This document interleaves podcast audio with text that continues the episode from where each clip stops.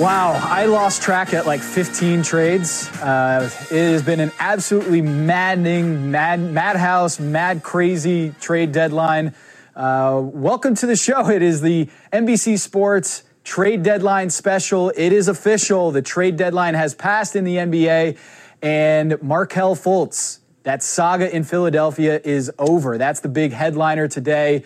Um, of course, Tobias Harris was traded to the Philadelphia 76ers as well, uh, but Anthony Davis has not been moved. Uh, it has been an absolutely crazy past 24 hours. We're here to recap everything and bring you the latest news and analysis, including the buyouts that will happen in the future. But for me, uh, this is number one story. Markelle Fultz, 20 months after being drafted number one overall by the Philadelphia 76ers, after they traded a future first round pick to move up in the draft to get Fultz, he is traded to the Orlando Magic for a future first round pick, a 2020 top 20 protected pick in 20, uh, 2020, a future second round pick, and Jonathan Simmons, a role player coming off the bench for the Orlando Magic, a 29 year old averaging 6.9 points per game. That is the return less than two years later on the number one pick in the NBA draft. It is a shocking development. Uh, Markelle Fultz goes from uh, one of the best prospects we've seen in the NBA into what is essentially uh, a low risk, uh, low uh, high reward move for the Orlando Magic to try to figure out what is going on with Markelle Fultz's shoulder uh, and whether they can rehab him back. But the 76ers this is what the trade deadline was all about. The 76ers have loaded up. They've gotten role players and Tobias Harris, a 26 year old star.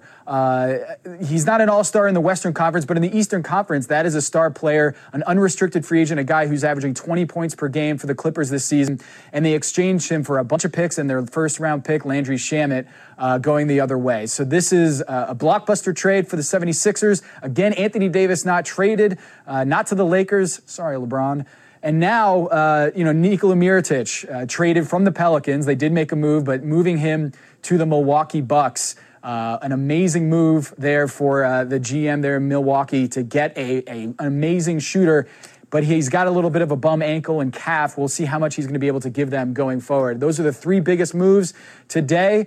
Let's go right to Philadelphia now. Let's bring in NBC Sports' Philadelphia insider, uh, Paul Hudrick, there in Philly right now. Uh, let's go right to him to talk about this amazing uh, deadline.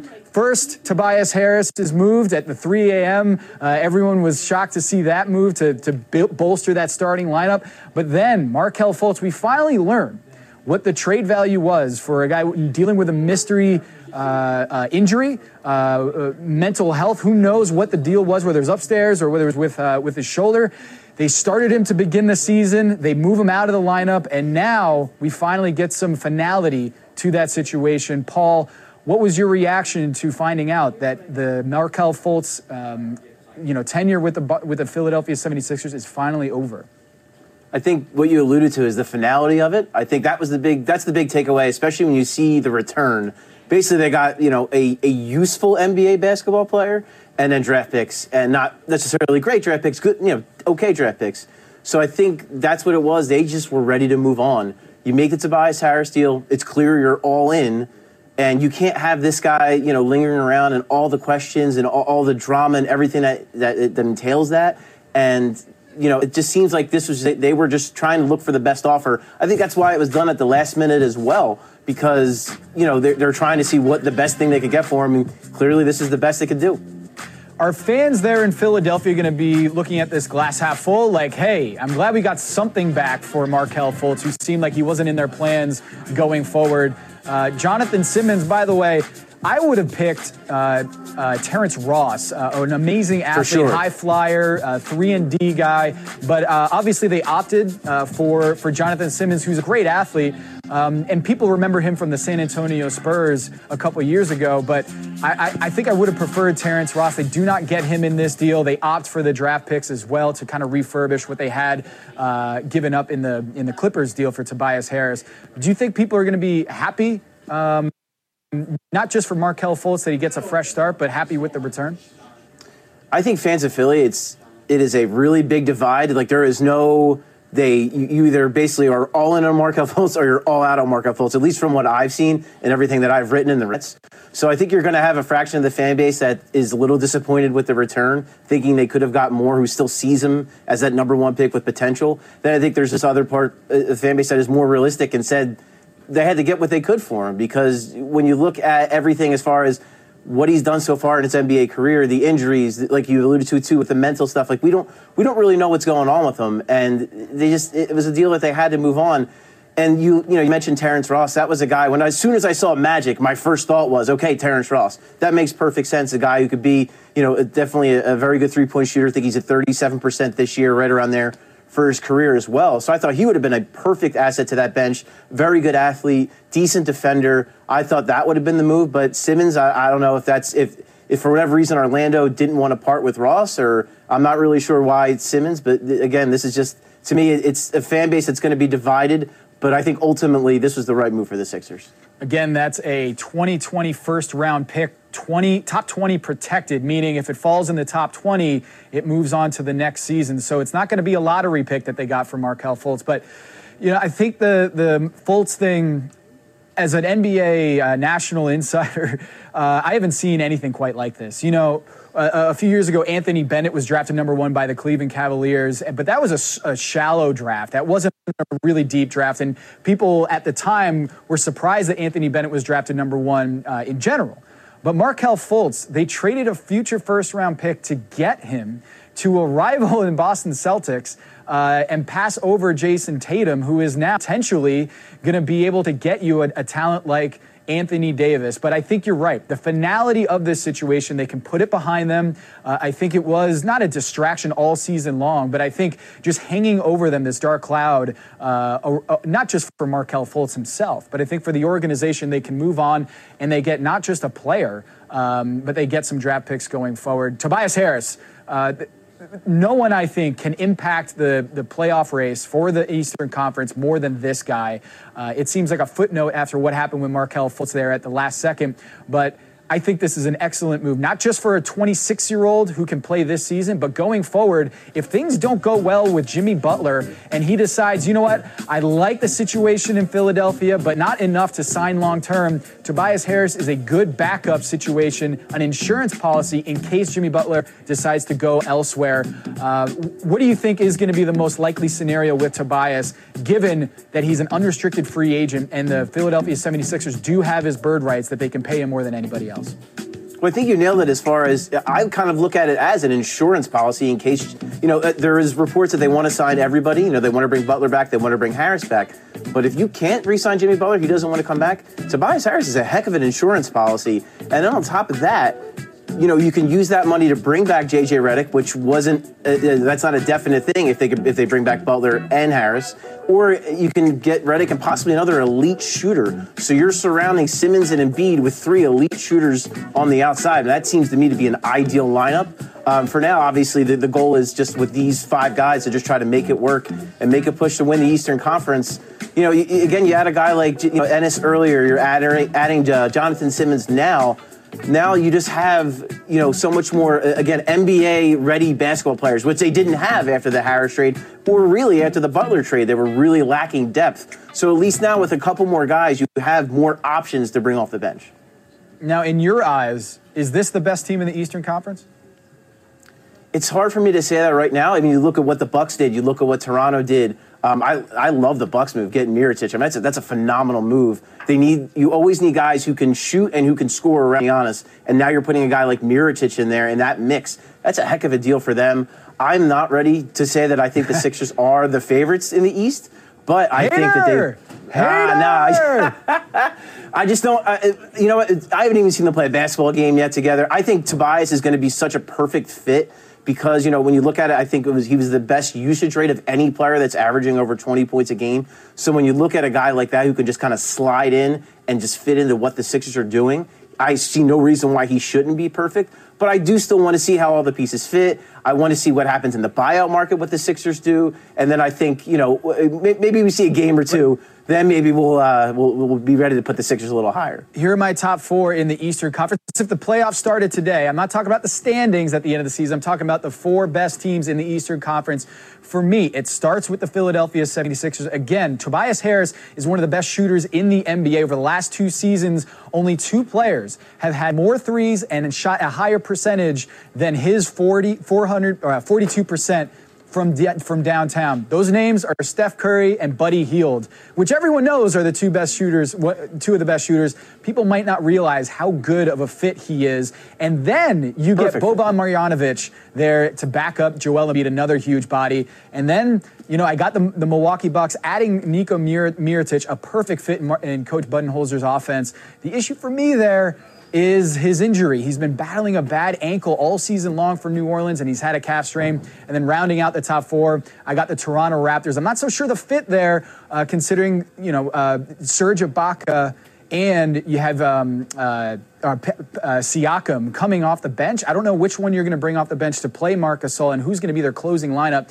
Uh, and I still worry about uh, Kyle Lowry, who's shooting 35% since coming back from his bad back. So, rounding out the top four, Boston. They're holding on to Jayson Tatum. Everything's in a holding pattern there. Uh, the Philadelphia 76ers have made a big splash. I'm guessing fans there are really excited about what they've done. Uh, absolutely. The, I'm sure tomorrow is going to be nuts in that arena. Uh, they're also retiring Moses Malone's number on top of it. So I'm sure it's going to be bonkers down at the Wells Fargo Center. Um, and it's funny because you look at Valanciunas, to your point with uh, you know the, the Raptors and the trade. Valanciunas has actually given Joel Embiid a lot of problems when they face them. So that's a guy. I mean, I, I kind of get the idea of you know Marc Gasol pulling Embiid away from the basket in that sense. But yeah, Valanciunas has done a really nice job against Embiid, so that's one less bullet they have against him. We want to thank uh, Paul for joining us here on the NBC Sports Trade Deadline special. Wow, Markelle Fultz, 20 months after being drafted number one overall by Philly, he has moved on to the Orlando Magic. Thanks for joining us.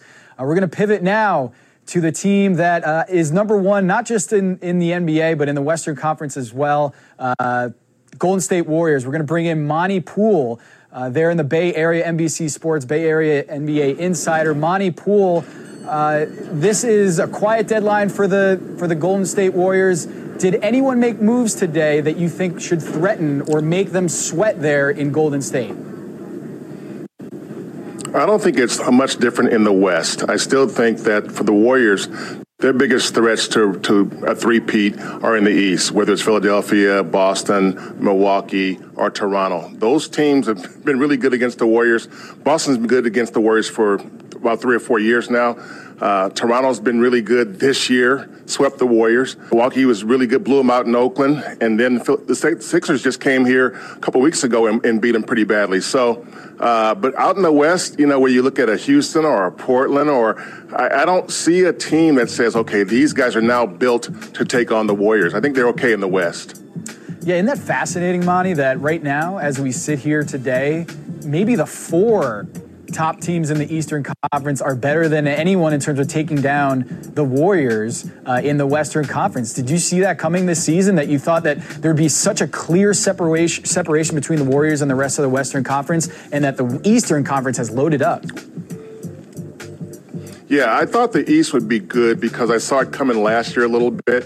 Uh, but I also thought I also thought Boston would be number one back there, and I thought the others, Toronto would be number two, and then maybe you look at Philadelphia and Milwaukee. I thought would be maybe the fourth team.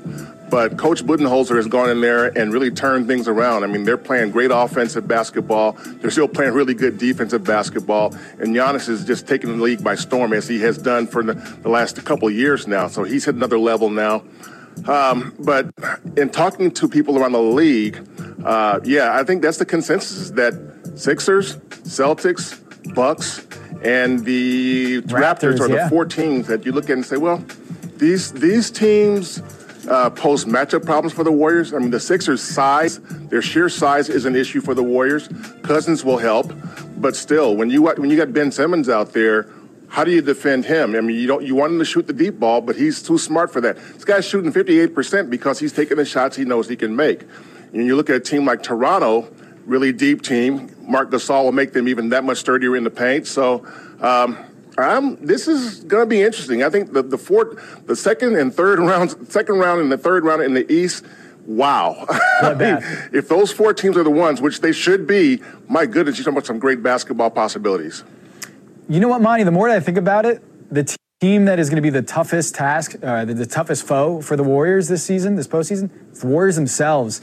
Kevin Durant last night and the press conference talked about you know, he finally ended his nine day silent treatment to the media. He finally talked. He was very frustrated about how every question seemed to be speculating about his future in New York uh, after they make the Kristaps Porzingis trade and open up a slot for, for not just him possibly, but for adding Kevin, uh, uh, K, uh, uh, Kyrie Irving or Anthony Davis. So he was very frustrated. And last night you were there. Uh, what was the sense last night? And do you think things have calmed down since last night? And will you think this is going to create a wedge in the locker room and affect anything out on the court? You know, that's the, the, the locker room issue is one that I've been checking with guys in over the course of this season, you know, to get a, a feel of the temperature. I haven't detected that other than the Draymond Green, Kevin Durant uh, squabble in November in LA. I mean, a lot of that was around this very topic about Kevin's future. And Draymond basically challenged him and said, You're out here anyway, so what's the deal? Um, and those two guys have now decided, hey, we're just professionals. And what I'm sensing from this team is that, yeah, we are pros. We know what we have to do.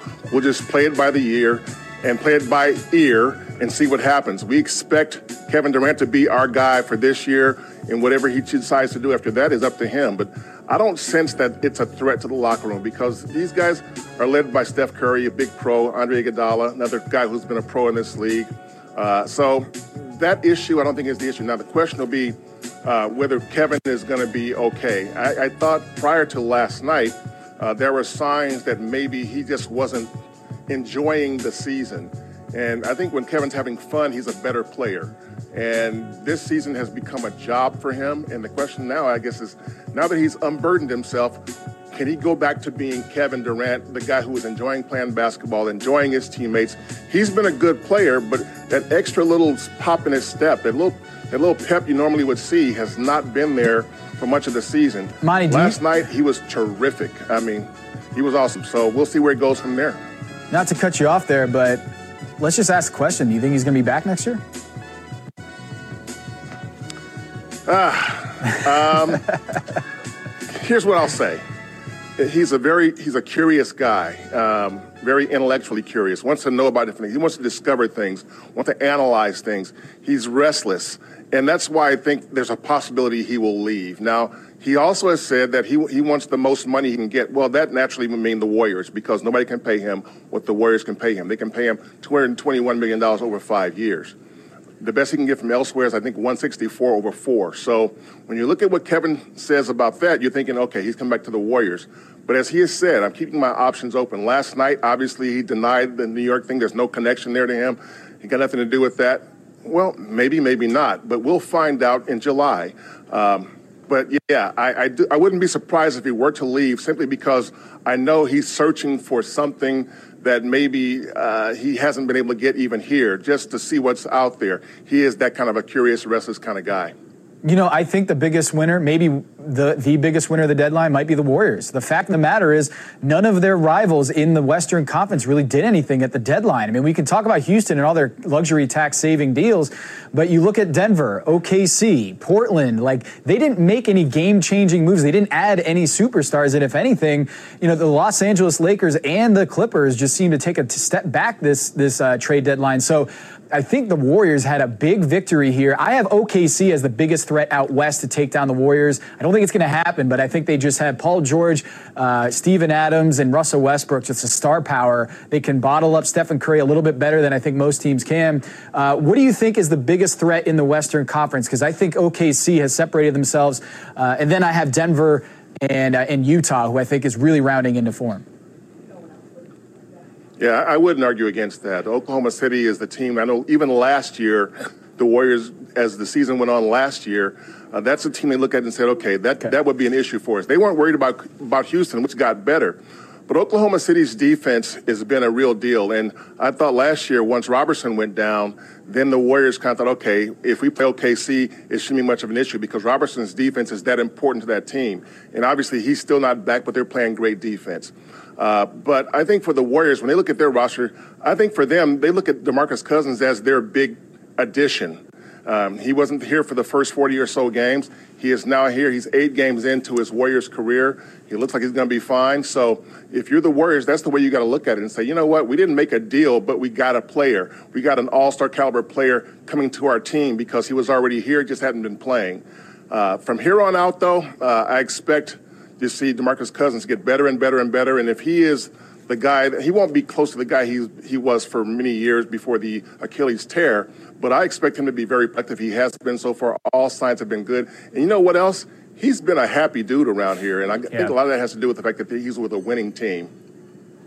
That's Monte Poole there in the Bay Area reporting on the Golden State Warriors, who did not do much in the in the trade deadline, but actually that inactivity by everyone around them was a big win for them. Thanks so much for joining us. We're going to pivot now to that other team in the in the Eastern Conference. You know what's funny about the trade deadline is I feel like the powers in the Western Conference didn't do much because I think they're waiting for next season. I think they're realizing that their window to win a championship isn't going to be now against the Golden State Warriors with DeMarcus Cousins and Kevin Durant. Maybe DeMarcus Cousins and Kevin Durant leave this summer and then they want to load up for the next season. One of those teams loading up potentially for the next season, maybe adding Anthony Davis, is the Boston Celtics. For that, uh, we go straight to Boston. Uh, Sherrod Blakely uh, from the NBC Sports Boston, uh, our Celtics insider. We didn't see any real moves at all from the Boston Celtics today. Uh, I think it might have hurt them in the short term. The fact that you saw Milwaukee, Toronto, and Philly loading up in the in the Eastern Conference and might have passed them in the standings. But is that okay? Is that are the Celtics happy with how things went down now that Anthony Davis is staying put and not going to the Lakers?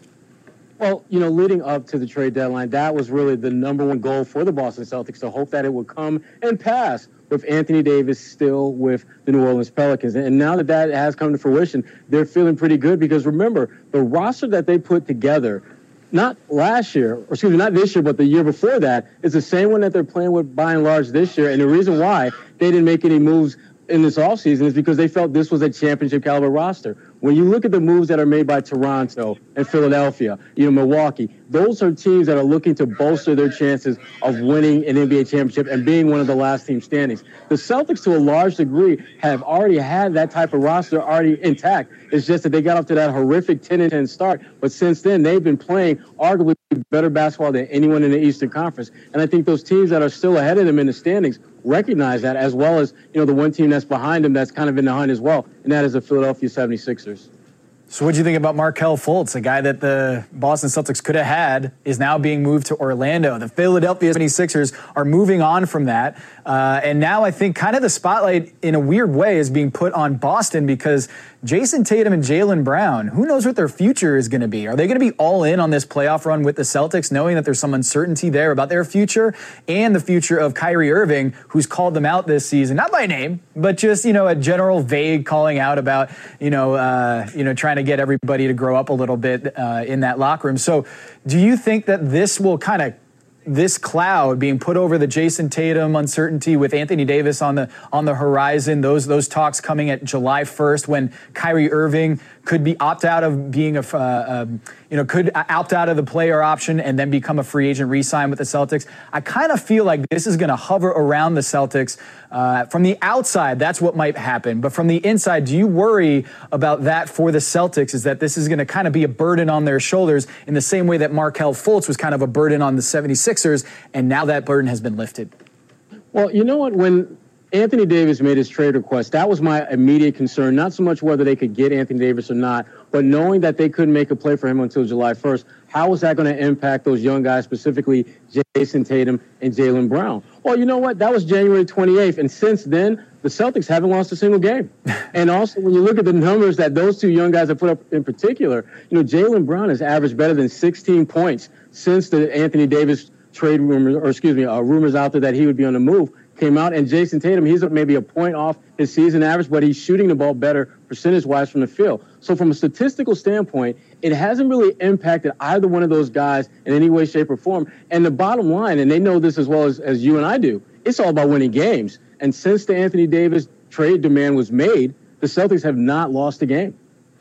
It's a great point. And I'm looking at like, you know, the last few weeks there in Boston, it's been kind of controversial. You had Kyrie Irving admitting that he's uh, reached out to LeBron James. You had uh, you had Anthony Davis's father father texting ESPN's Ramona Shelburne saying, I don't want my son to ever go to Boston. Look what they did to Isaiah Thomas. No loyalty. He says as Anthony Davis uh, you know, makes a trade demand. Speaking of loyalty, um, and then third, you have uh, Danny Ainge going on the radio and talking about LeBron James saying he's the goat and equating the PR move by him and selling himself with Donald Trump. Which of those three things, you know, Kyrie talking about LeBron and then Danny Ainge's comments about LeBron, and by the way, Rich Paul, the rep for LeBron, is also the rep for Anthony Davis, uh, and then and then thirdly, the Anthony Davis's father uh, says he doesn't want Anthony Davis to be in Boston. Which of those three scenarios, or which one of those three uh, news items, is actually going to have the most impact going forward? I think you know the the um, the talk about Kyrie and just his future, and I think just the instability of that. That to me is what is going to be very interesting. Uh, this season is going to come down to how well the Celtics do in the playoffs. And when you look at Philadelphia, you look at Toronto, you look at Milwaukee, you look at Boston. One of those teams is not going to get to the actually two of those teams are not going to get to the conference finals and that could have a seismic impact on what happens this summer and I, again i think if the celtics can get back to the conference finals or nba finals i think they, they will be in pretty good shape with kyrie but if they get bounced in the second round i mean all bets are off You've been around Kyrie Irving now uh, for a, for a long time. What is the sense of what his priorities are going into uh, the playoffs and going into free agency? Be a killer. I think Kyrie looks at what those young guys did last year while him and Gordon were on the sideline, and he wants some of that. He wants to show that he can take this team to that next level. And when you look at what they were able to accomplish without him, that next level, I think, is pretty obvious. It's getting to the NBA Finals. And uh, again, the moves that we've seen made throughout the Eastern Conference, as much as it was about those teams improving their lot, I get a strong sense just talking with different people throughout the league that those moves were made to strengthen their ability to contend with the Celtics. Because if you look at this Boston roster up and down, they have the type of talent that should be in contention to win a title. And when you look at the fact that they're finally starting to come together and find their stride, playing like the team we thought they would from the beginning of the season, only they've done it over the last, you know, 25, 30 games, I think it was reason for a lot of teams to maybe go and try to really strengthen their roster now as opposed to sticking with what has worked during the regular season thus far. So I, I just think the Celtics are in a really uh, they're in a good rhythm, good position, and I, I think once we get into the postseason, this is as good a chance that they've had to get to the finals really since since the KG, Paul Pierce, Ray Allen era. Yeah, it's going to be interesting. Remember KG when he said he wasn't going to come to, to Boston or he didn't want to come to Boston and he wasn't going to do that whole thing? His agent, yeah, remember how that turned out? He ended up going to Boston and uh, he's a legend there. So um, we'll see what happens with Anthony Davis, Jayson Tatum, Kyrie Irving, all those question marks going forward. Uh, for all your insight, thank you so much, Rob Blakely, for taking, uh, taking your time and joining the show. Appreciate that. All right, now we're going to go over to the Twitter. Uh, we have a question from the hashtag Ask Haber Show hotline. Uh, are, there, are there hotlines still in 2019? I don't know. But let's go check out the Twitter and see what the question is. Um, we had we, the podcast that I do is called The Haber Show. And we started it as the Haberstroh Show, and there was a strike. All the listeners wanted the Haber Show. It's the Haber Show. We have the question here from James. Hey, Tom, do you think the Sixers realistically have a shot at beating the Warriors in the finals with Tobias? Uh, barring another injury to one of the big five there in Warriors land, I don't think so. Uh, I think we every time we talk about the Warriors, it's always with an if. It's always with a barring injury, and I still don't think Tobias Harris, as good as he is, I still don't think we know enough about the fit with him, Jimmy Butler, Ben Simmons, and Joel Embiid to know if they're going to knock off the Warriors. And that's okay.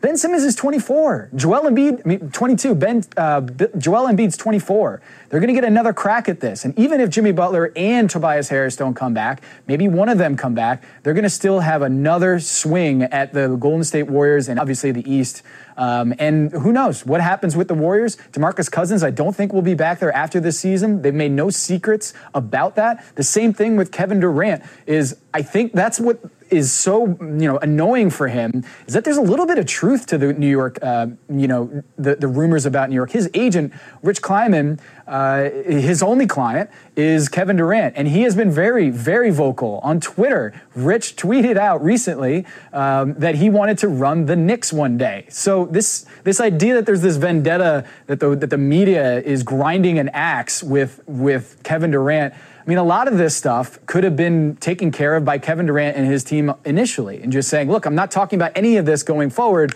Uh, but that is a very real possibility. People in the league are very um, uh, uh expecting that Kevin Durant will leave uh, this offseason just because, you know, I think he looks at what LeBron did in LA and says, you know, I want a piece of that. You know, if he's going to do LA, I want to go over to, to the to New York Knicks and try to build my own team. So, uh, no, I don't think this season the 76ers are going to have a, a, realistic shot at toppling the Golden State Warriors. But you know what? That's okay. This is not going to, the world's not going to end this year. They're going to have a, an opportunity next year with this, uh, with this young core. So we'll move on to the next tweet. Let's pull that up here. Again, hashtag Ask Haber for the next 30 minutes. We'll see if we can fit those questions in.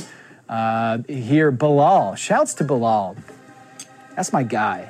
Are we sure Marc Gasol is an upgrade over Jonas Valanciunas? Jonas is per 36 minutes. Uh, numbers look way better than Gasol's. Okay, Bilal, you nerd, you stat. And I hate all these stat nerds. You know, I come from the, from the old school. I've never looked at a stat in my life. This is uh, an interesting question because I was thinking about this earlier today, Bilal, is the, the numbers that Jonas Valanciunas has are incredible. Per, per 36 minutes, he's averaging 20 points, I think over 10 rebounds per 36. But the issue is whether he's going to have the veteran defense, the mobility uh, to play at a high level in the, the postseason. Teams have, have played him off the court in the past.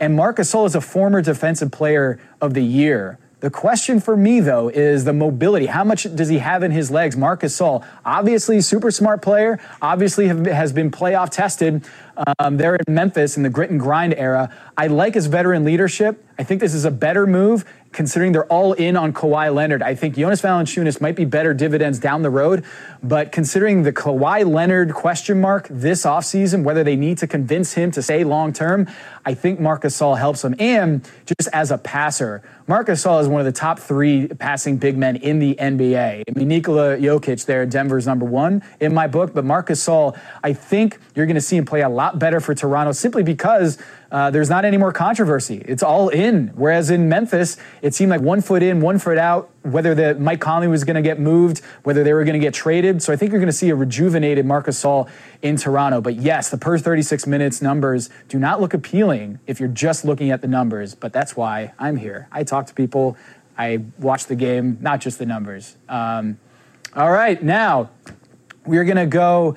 Uh, right now, we're going to head out to my guy from the LA Times, Dan Woike, is going to join us here to from the Los Angeles Times. My man, you look great. You look refreshing. Uh, you got sleep after the last two days. That is not true. I feel terrible. I look terrible. Um, it's been uh, hellacious.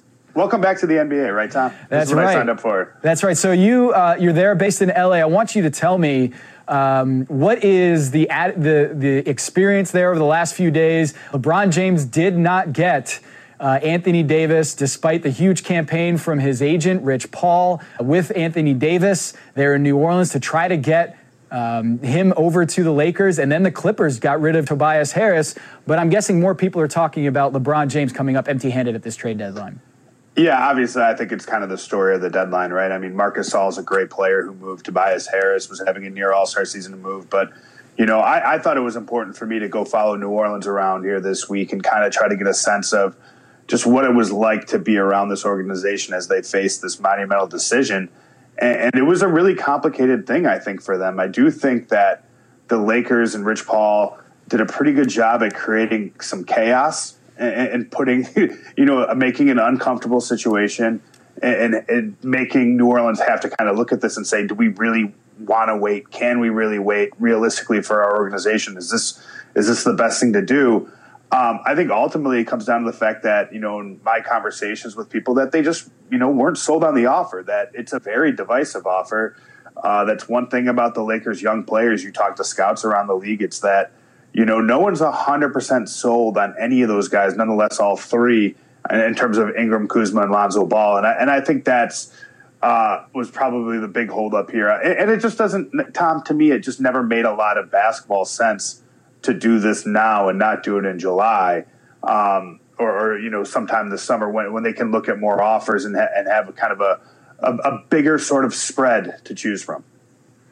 And and now I think LeBron James, the, the spotlight is back on him. He made the decision to go to LA yeah. despite not having another star to go there with, and he was probably convinced that they were going to be able to either land a free agent star or trade for one at the deadline. He comes up empty handed on both accounts. Then he gets the groin injury, which knocked him out. He said that they dodged a bullet the night that it happened on Christmas, and then he's out for 17 games, the longest time he's ever been out uh, in his NBA career. He's 35, looking at who is my co-star here in Los Angeles? Um, and is that, do, do you feel the desperation in there in Los Angeles to for LeBron James, given how old he is and given the injury this season? It seems like there's a sense of urgency that really we didn't feel like uh, a couple months ago. Yeah, right. He's like mortal all of a sudden, right? A guy, a guy injures his groin one time, and now all of a sudden he is, you know, he's not this this robot, this Terminator that, that we've always viewed him as. I think it's a bad sign, Tom, when you ask like who's your number two, and then my first instinct is to shout out Lance Stephenson and start air guitaring. I think that's probably you went with Lance, huh? Good, yeah, not a good it's sad that it's Lakers. sad that we don't know who the number two is, right? Like the thing yeah. about Brandon Ingram, he doesn't want to shoot. The thing about Kyle Kuzma, he can't shoot three. He's under thirty percent from three point land this yeah. year, uh, and then you have Lonzo Ball, who's a forty percent uh, free throw shooter. Well, I want to circle back on Ingram a little bit here because he's someone I've written a lot about, and, and, someone who my opinion on him has changed. I think. Uh, Almost, it changes almost every time I watch him play. He's very confusing. Um, I think sometimes I watch him and I see him as someone who can almost be like offensively kind of do the things for the Lakers, like what Andre Iguodala does for the Warriors, a guy who can score 12 points and have five rebounds, five assists, but you walk off the court and like that guy killed us, right? Like he yeah. does have that sort of ability. Um, I still think though his instinct when things are to go bad is to look for his offense first, which I don't think that's sort of what his game is going to be when it when it rounds out. And then I think he also just kind of suffers from the fact that he's more of an all around player. He's not a specialist. He's not a guy who can go stand in the corner and catch and shoot. Um, he's someone who needs the ball in his hands. And when you play with LeBron James, those are skills that LeBron James has, and he just is worse at all that stuff than LeBron is. It's been kind of a confusing fit. I think if they were able to move him, um, that was something I was like very curious to see. Is like, what really is Brandon Ingram? Um, can he be? Uh, I hate to say like an alpha, but can he be a number two? Can he be kind of a guy on a, a really good team that is involved in important possessions? I just worry that he hasn't really developed that shot at all. Like we we yeah. came coming into the year, we were you know into the NBA, we were like, hey, he's got a ceiling like Kevin Durant. He could be Kevin Durant, but obviously no one wants that that label put on you coming into the league. That's unfair. Yeah. But I, I, worry that he, you know, Kevin Pelton at ESPN did a great story of the comps for Brandon Ingram. Statistically, at this point in his career, is more like Jeff Green, Andrew Wiggins, like these types. Yeah. And and that is fascinating to me is these athletic guys who seem to tantalize day in and day out. You don't know who you're going to get. Uh, Brandon Ingram there uh, is such a fascinating figure for uh, for the Lakers going forward. Now, let me ask you this. What about mm-hmm. the bruising from the front office by, by the Lakers? You know, Magic Johnson and Rob Pelinka there, huge names, icons in the industry, could not force the trade for Anthony Davis. And it seemed like they got a little bit embarrassed here with Dell Demps. First, there was the campaign, hey, he's not picking up his phone. And then secondly, he picks up the phone, but he doesn't respond. I'm, I'm imagining, Dan, he's just getting the phone. Dell Demps is picking up the phone, putting it on mute, and just putting it on the table and saying, You want me like to answer the phone call? Something. Yeah, like a butt dial. I Go, I'm sorry, did, did, did, Magic Johnson, did you call me? I'm sorry. Um, like, what, what do we do with the front office there in LA? Well, this is a really challenging, I think, uh, position to be in. And, and sort of made the bet on this by I, I, think showing some arrogance when it came to Paul George, when it came to Kawhi Leonard, right? This is where it starts is sort of guys that they felt that they didn't need to sacrifice assets for because guess what? You know, we're the Lakers. People want to come play with us. Um, we've got LeBron now. People want to come play with us. And they found out that that might not always be true. And, and so I think Um, on this, they they had to some, in some way show that they were very active, right? They weren't going to let enough opportunity go past them. But what happens is then now, all of a sudden, we we've seen I think virtually every player on the we mentioned in trade rumors. We've seen fallout from that. We've seen LeVar Ball be unearthed, and um, you know any talk of a gag order obviously um, has been violated at this point, if there ever was one. I think you know it's had all these ramifications, and yeah, I mean the, the blame is on them. They they weren't able to get it done. Now. It, this was a, probably an, an impossible mountain to climb, sort of with the assets they have. I mean, we saw, you know, we mentioned Tobias Harris before. The 76ers give up two first round picks, essentially three first round picks when you add in Landry Shamet and, and, you know the Miami pick, which is better than any pick the Lakers could offer for a guy who has two months left on his contract, right? Like, yeah. so if if that's the asking price for Tobias Harris, if that's what the market is, I, I mean, what are the Lakers? They would have to give up like everything, and might, everything might not even be enough like the Brooklyn Boston deal where they gave up four picks and swaps. Yeah. Like it, it's that times three, right? All right. Well, uh, we got to move on. But before I, you leave, I want to ask you who is more likely to have two stars, two All Stars, two uh, All NBA players next year uh, in uniform? Is it the Clippers or is it the Lakers? I think it's probably the Lakers, and I'm going to take that bet just because they already have one. Um, this is sort of my cop out on that. But but I, I, mean, I love what the Clippers have done. I, I think they are really one of the big winners here at the deadline. They've positioned themselves to be big players this summer in free agency, and then so now they have the assets. They're in any conversation now moving forwards for whenever the next guy, whoever it is, and it's going to be AD this summer. When guys talk about leaving their markets and wanting to come to LA, the Clippers have the picks. They've got the they've got some young players. They they be in those conversations. Dan, thank you so much for, for joining us from the Thanks, LA Sal. Times. Dan Woike, go follow him on Twitter and go read all of his stuff in the paper. Uh, thank you so much for joining us. All right, we're going to move now to a man of the Times, a man I used to work with at Bleacher Report. His name is Howard Beck, the national NBA writer for Bleacher Report, a man who used to write for the New York Times and the LA Times. I want to welcome you back to the show. Howard Beck, Tom, what's going on, man? Hard hard act to follow with Dan Woike before. I know, I know. He's uh, he says that the LeBron James is going to have another star there in uh, for the Lakers, more likely than two stars ending up in uh, Clipper land. But I want to ask you that. Let's just kick it off right there. Who's more likely, given what happened at this trade deadline, to load up next season? Is it LeBron James? Or is it going to be the, the Clippers who just traded Tobias Harris for, for basically cap space and, and uh, some draft picks going forward? It's a phenomenal question. I mean, listen, they could all strike out, right? yeah. you know, there's there's a very realistic possibility that the Lakers, the Clippers, the Knicks, the Nets, all the big market teams with cap room, they can all strike out this summer. There's no guarantee that any of the guys that we're talking about are actually going to leave their teams or to go uh, to the big markets. So we'll see. Um, in terms of that question directly, I mean, I think the, the Clippers have a very, very good shot at getting at least one, if not two guys. I think it's tougher in some ways for the Lakers because, look, if, if the number one target is Anthony Davis, and it is, um, well, their best advantage just disappeared. The trade deadline went away, and now Boston is in it. And the team, the future team that holds Zion Williamson's draft rights, they're in it now too, whoever that team may be. Um, so the, the competition, the negotiation, the leverage, all of that just changed. And that's to the Lakers' detriment. And the Lakers are not going to necessarily have any better assets on July 1st than they have right now. So if they don't get Anthony Davis, well, then who? Kevin Durant's not joining LeBron James. I don't think Kawhi Leonard's joining LeBron James. Jimmy Butler doesn't seem like the kind of guy who wants to join LeBron James because Jimmy wants his own team. So who's joining LeBron James? I mean, I'm not one of these people who thinks that you know, I don't agree with Kevin Durant saying the environment's toxic. I, I thought that was a crazy quote. And I'm not one who thinks that LeBron is so hard to play with that guys want to avoid him. I'm just saying there just aren't that many options. And some of them do want to have more of their own space to work in and their own teams. So I, I don't know who the Lakers are going to get. What was the biggest mistake here in the negotiations? Because I was just talking to Dan about this.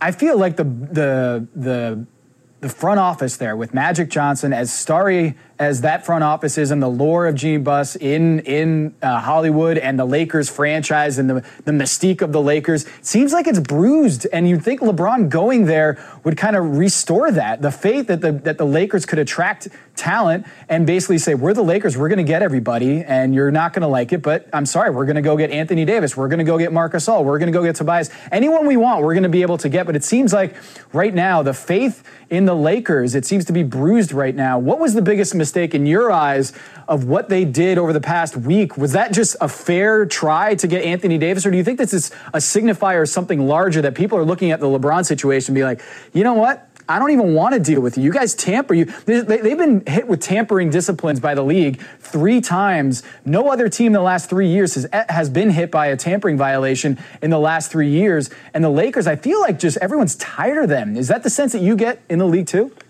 Well, there's no question that the Lakers are more of a target and that people have their antenna up around the league much more when the Lakers are involved than anyone else. And now part of that is the way that Magic conducted himself and, and, and doing things that, that basically uh, screamed for a tampering fine in, in, terms of the Paul George situation. But listen, um, the Lakers didn't do anything wrong with regard to Anthony Davis. They knew exactly what they wanted. Rich Paul and, and, and, and his group knew exactly what they wanted, and Anthony Davis knew what he wanted. But it's up to the Pelicans to decide who to trade with or not trade with. So I, I don't think that there's any blame to be cast here on the Lakers front office. Now, there are other things that we could pick apart about the administration there, about moves they've made or not made in the last year or so. But I don't think we can blame them for not getting Anthony Davis. That's a simple matter of they didn't have the goods, and the Pelicans didn't like what they had to offer. And the Pelicans, I think, wisely decided they should wait until the summer. Uh, so that's not on Magic Johnson and Rob Pelinka. You can't, you know, you can't make a deal with a team that doesn't want to trade with you. And I don't think that's just the reticence about dealing with the Lakers. And you know, that's definitely in there. That's factored in there. But the bottom line is that the Pelicans, like any other team, giving up a top five player, you have to make the deal that's best for your franchise. And if the Lakers had the best deal, even if you didn't like dealing with them, even if you didn't, even if you thought they were tampering, even if you hated the way that Rich Paul conducted this whole thing, you'd make the deal with the Lakers if you right. thought they gave you the best package, and they didn't. Yeah, and I think Boston is is got the better package. Jayson Tatum, I think, is a better player than anyone on the Lakers, not named LeBron James, right now. And he's younger than Kyle Kuzma. He's he's I think he's a sensational talent, and I think eventually Boston will put him in into a deal because Anthony Davis and that future they're going to test. Anthony Davis' father came out and said he does not want his player to play his son to play for them because Isaiah Thomas, uh, what they did to him. But let's be clear, every GM in the league would do what Danny Ainge did and to trade yes. for Kyrie Irving. Make no mistake about it. This had nothing to do with loyalty. By the way, if we want to talk loyalty, Anthony Davis is trying to get out of a contract several months before it's it's uh, it's done. So I, I, think it's a little hypocritical for his father to scream, "Hey, loyalty!" when in fact his son is trying to get out of uh, the New Orleans Pelicans franchise after agreeing to sign there uh, through next season. But anyway, the the you have been in the New York Knicks franchise, covering the New York Knicks for so long. You've seen more, you know, dramatic, uh, sensitive superstars in the league. I want to get your take on what happened last night. Kevin Durant uh, ending his silent treatment saga with the with the Golden State Warriors media, uh, and finally erupts and, and goes on a rant to say. who are you to Ethan Strauss, my guy at the Athletic? And I'm curious what your thought is about that uh, incident, what it means for his future there in Golden State. Because to me, Howard, if he's worried about the media, the pressure in Golden State, and the media corps there in Golden State, a New York media corps would just fillet Kevin Durant. yeah, listen, I've heard this this uh, narrative a few times in the last 24 hours, and I don't want to contradict myself, um, but I'm of two minds of this. The first is that the New York media is, is way overrated. Like I've been part of the New York media. I'm still in New York and a media member, but I'm no longer New York media because I'm now you know a national writer or whatever. But That's right. I was part of that those all those Knicks scrums for nine years. Uh, the New York media. I mean, listen. Are there a lot of us? Yes. Uh, is it a, an aggressive market? Yes. But guess what? Philadelphia is really aggressive. Um, Los Angeles can be very aggressive, and the Bay Area very underrated for how intense that media group is there because there's a lot of them. It is also, by the way, a massive population center and media center in, in this country. And they're very aggressive. If they weren't aggressive, Durant wouldn't be lashing out at Ethan Strauss, who's a phenomenal reporter. but you know, uh, he's not going to be any better or worse off in New York if that's what comes to pass. But I do think that if in that market where, listen, the Warriors are worshipped as, as they should be. They've won three titles in four years. So they get all the latitude in the world, all the good feelings in the world. And he's not being criticized. No one's criticizing him. They're just covering the obvious dynamic, which is that he's a free agent and has made no commitments to stay.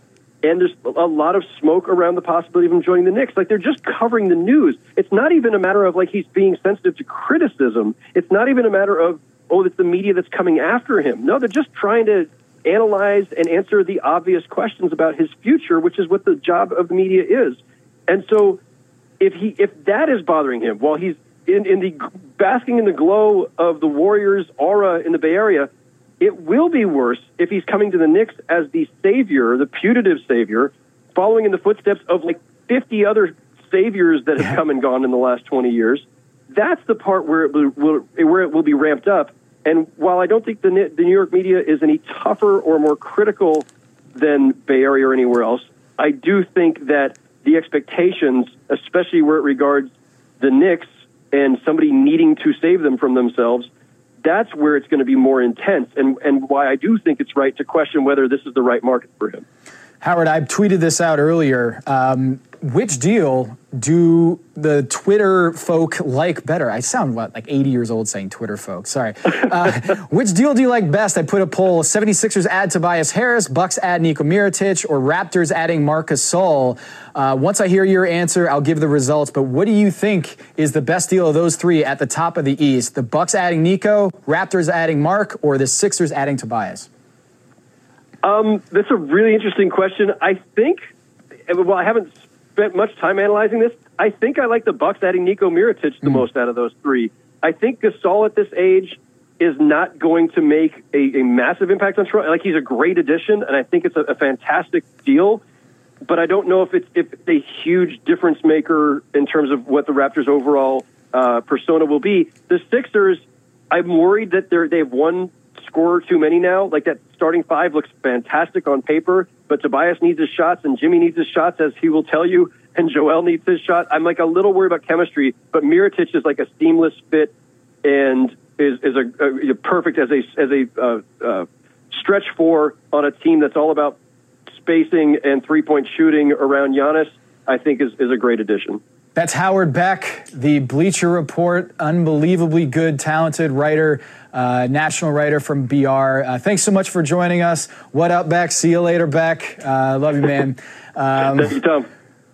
So let's get to the results here. Uh, the people have spoken. The 76ers adding Tobias Harris. They like it best. Do I secretly have a legion of 76ers fans out there? I didn't know this, but I thought it'd be a little bit closer with Nico Mirotic. Uh, 50% of y'all think it's 76ers adding Tobias after 9,000 votes. 29% say Nico Mirotic, and 21% think Marc Gasol adding the Raptors is the best deal. Now that's interesting. I mean, I think I think, yes, I would agree. The 76ers adding Tobias Harris is the best deal there uh, at the top of the East, but I'm, I'm pretty surprised that, that Marc Gasol isn't higher. I guess people know that his age and Mirotic, I, I guess people know that his leg is, is bothering him all season long. Uh, but the Bucks are, are legit. All right, now to bring in uh, our Washington Wizards insider, uh, th- he is my guy, Chris Miller. We talked to him earlier today at the noon show. Uh, lots of stuff has happened in the league since then, and I want to get your take. If the Wizards, if this is a huge if, this is a Drew Gooden sized if.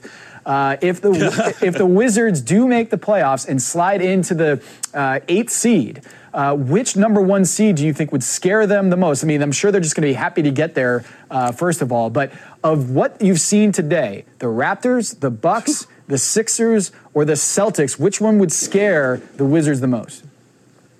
Well, considering that they played Milwaukee last night and the Bucks scored 50 points in the first 12 minutes of play, I would say like Milwaukee right now just because it's like fresh on their mind.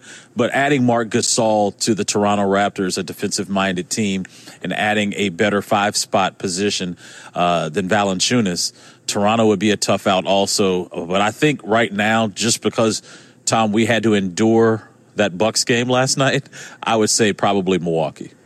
What is the sense that you get uh, about the Wizards? They feel good about their trade deadline. Were they shooting for bigger things? Um, you know, obviously dealing with the news from John Wall that he tore his Achilles, that he'd be not out for six to eight months, but he'd actually be out to closer to 11 months to 15 months, maybe for the entire season next year. And who knows if he'll get back? I mean, I, I have talked to medical professionals who are worried that he'll ever get back onto the floor, given his injury history and the fact that he, you know, this is something that's been bothering him for a really long time. He's had knee issues, and the style of play that he has, uh, going up and down, he doesn't have necessarily a reliable jump shot that you would like to see from a point guard. It is a very serious injury. Obviously, that is bad news for the Wizards, but how do you think they came out in the trade deadline, uh, trading away Otto Porter for Jabari Parker, uh, Bobby Portis, uh, and, and trying to open up some money going forward? Well, I just talked to President of Basketball Operations Ernie Grunfeld for about five, about 15 minutes. And the one thing I took away from that is they opened up the books a little bit in terms of their financial flexibility, right? And they were able to get some players in Bobby Portis and Jabari Parker that will help right away. As soon as they pass that physical, I'm told they're expected to be here today. And if everything goes right, obviously with Otto's physical with Chicago, they'll be available really to play tomorrow and, and get on the ground running. Uh, I, I, like what they did. Uh, in, in terms of the Otto Porter part of it, Listen, I said it last night on our, po- our post game show. I just feel like the contract was an albatross for him. He just really couldn't live up to it because the fans were wanting more. Uh, clearly, the young man wanted to put his best foot forward, but moving on for him, I think, was the best thing for and for Otto. But what the Wizards are getting in terms of Bobby Portis part of it, they need that. They need a guy that's 6'11, about 250, that can hit threes and he can also bang down low and get, you know, easy buckets. I just like his physicality. Washington needs it again from a rebounding standpoint. And the Jabari Parker part of it, you know, if you need a bucket, Jabari can give you that. I'll just be curious to see from the defensive end what he'll be able to give Washington since that has been a struggle all year long, Tom, with this team after your conversation with Grunfeld, did you get the sense that this guy's job's on the line going forward, or do you get the sense that you know Ted Leonsis, after making multiple uh, you know media appearances and saying, "Look, playoff playoffs are bust, no excuses this season," did Ernie Grunfeld seem like he was essentially uh, playing for his job, or do you think he's he's feeling okay about uh, his future there in Washington? Because it does seem like you know something's got to give here with the Wizards, uh, with the future of John Wall's contract kicking in, uh, Bradley Beal going forward, and then Otto Porter getting moved. Does, does he seem like, you know, this is my team and we're going forward and we feel really good about the playoffs going forward? I've covered Ernie Grunfeld for the last 11 years. He keeps a lot of his emotions and everything about him, keeps him close to the vest. I would, he would never show that card. I, I, will say this, the owner made it very clear before the year. He made it clear, as we talked about before in London and on a recent radio interview, that there are no excuses. Ernie even said that to me in the interview. He's like, listen, there are no excuses. He understands what's in front of him. This is a team that has underachieved all year long, and now they got this devastating news that their franchise guy John Wall will probably not be available next year. He's at least going to miss uh, 12 months. So, making this deal, it opened up the books. We talked about that, not having that repeater tax and you also got some young players that you can take a flyer on. You know, Bobby Portis is still on his rookie deal; he's a restricted free agent, and there's a team option for twenty million dollars on Jabari Parker. And these are young players that you can take a look at for the next thirty games and go, okay, we want to make them a part of our future, but if we don't, then that opens up the books for us to go and look at someone else on July the first. So, Chris, you know Bradley Beal uh, probably better than anybody covering this league. Um, you've had more conversations with Brad Beal than just about anybody. Uh, I, I, talked to a GM uh, yesterday. I asked if if the Wizards are making him available, and he just responded, "I wish." What is the kind of player, just the personality of Bradley Beal, and whether he can take this on right now? No Otto Porter, no John Wall for at least the next 11 months. What is the kind of guy that Bradley Beal? Uh, what can we expect? The Wizards fans and just the NBA in general. What are we going to watch from this guy over the next uh, several months here in the playoff push? And whether this label, being the number one, unquestioned number one guy here in Washington, what kind of what kind of performance and what kind of personality can we expect from Brad Beal going forward? Tom, you're an analytics guy. I would just tell you go back and look what his numbers look like when John Wall uh, was shut down. Look what he has done since then. I can tell you from my conversations with him that he is embracing this opportunity to be the guy. His leadership skills have improved. His game has gone to another level.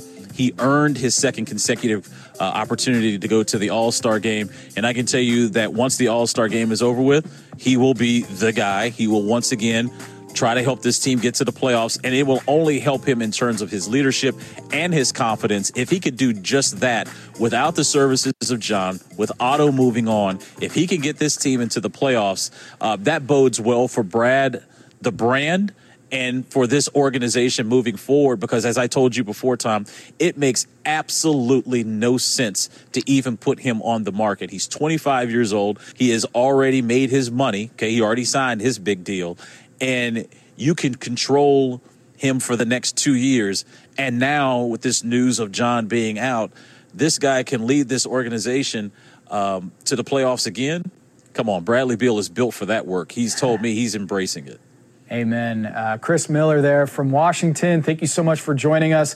I totally agree. This was a good trade deadline for uh, the Washington Wizards, considering uh, what the news they just got about John Wall. Thanks so much for joining. We're going to actually go right now to a poll, or basically the odds of who is going to win the championship after the trade deadline. Now that we've seen Anthony Davis has not been traded, Mike Conley has not been traded, uh, the Golden State Warriors still have Kevin Durant, Steph Curry, Klay Thompson, Draymond Green, and um, who is the odds on favorite to win the title? Of course, it's the Warriors. And interesting, the Houston Rockets are the next most likely to win. Oh, no, wait, I'm, I can't even. So we got the Rockets are at the second most likely.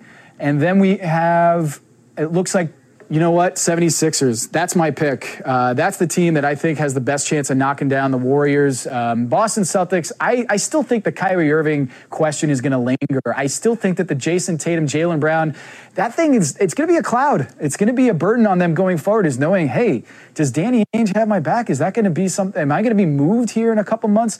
I think the 76ers are the team to beat especially when you consider that brett brown's been there for a long time and same with uh, Joel Embiid and Ben Simmons, they've been in this situation last year going forward. We can't really say the same about Mike Budenholzer and Giannis Antetokounmpo in terms of that situation. Uh, Mike's on the job, the, the first year on the job there in Milwaukee. And then you have Marcus Gasol, Kawhi Leonard, those question marks, how they're going to perform in the playoffs. Nine games played last year by the by Kawhi Leonard, and now we're going to expect him to be in there in June. Not so sure about that. The 76ers won the trade deadline, in my opinion, with the addition of Tobias Harris and makes the most surprising deal. Markelle Fultz for Jonathan Simmons and a future first round pick and second round pick down the line.